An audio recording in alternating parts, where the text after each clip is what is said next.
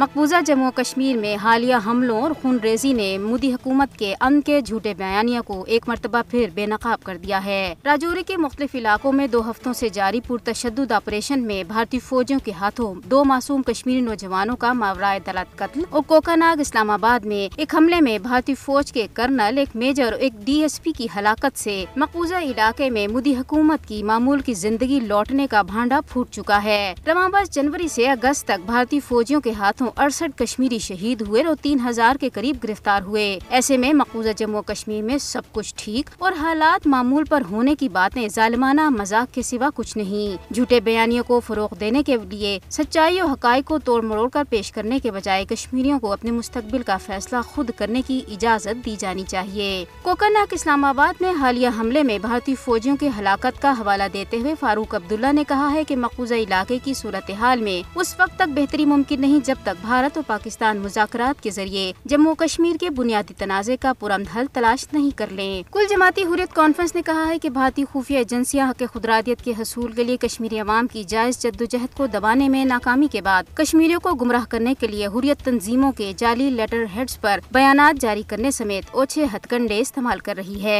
بھارتی وزیر دفاع راج ناتھ سنگھ نے چین کے ساتھ لائن آف ایکچوئل کنٹرول پر تعمیر کی جانے والی دنیا کی بلند ترین ایئر فیلڈ میں متعدد منصوبوں کا افتتاح کیا ہے بھارت میں جوہری اور تابکار مواد کے نقصان اور چوری کے متواتر واقعات متعدد سطحوں پر بھارتی جوہری حفاظتی نظام کی ناکامی کی نشاندہی کرتے ہیں بھارت کی غیر قانونی یورینیم کی مارکیٹ پھل پھول رہی ہے فروری میں دو بھارتی شہریوں سمیت آٹھ افراد کو نیپال میں یورینیم جیسا مادہ غیر قانونی طور پر رکھنے اور فروخت کرنے کی کوشش میں گرفتار کیا گیا یہ مواد بھارت سے اسمگل کیا گیا تھا گزشتہ دو دہائیوں کے دوران بھارتی تنصیبات سے دو سو کلو گرام سے زیادہ جوہری اور تابکار مواد چوری ہوا ہے عالمی برادری کی جانب سے بھارت میں یورینیم کی چوری کے واقعات کی مکمل تحقیقات کا آغاز کیا جانا چاہیے کیونکہ بھارت میں یورینیم کی غیر قانونی تجارت نے بھارت کی جوہری تنصیبات کی سلامتی کے اقدامات پر سوالات اٹھا دیے ہیں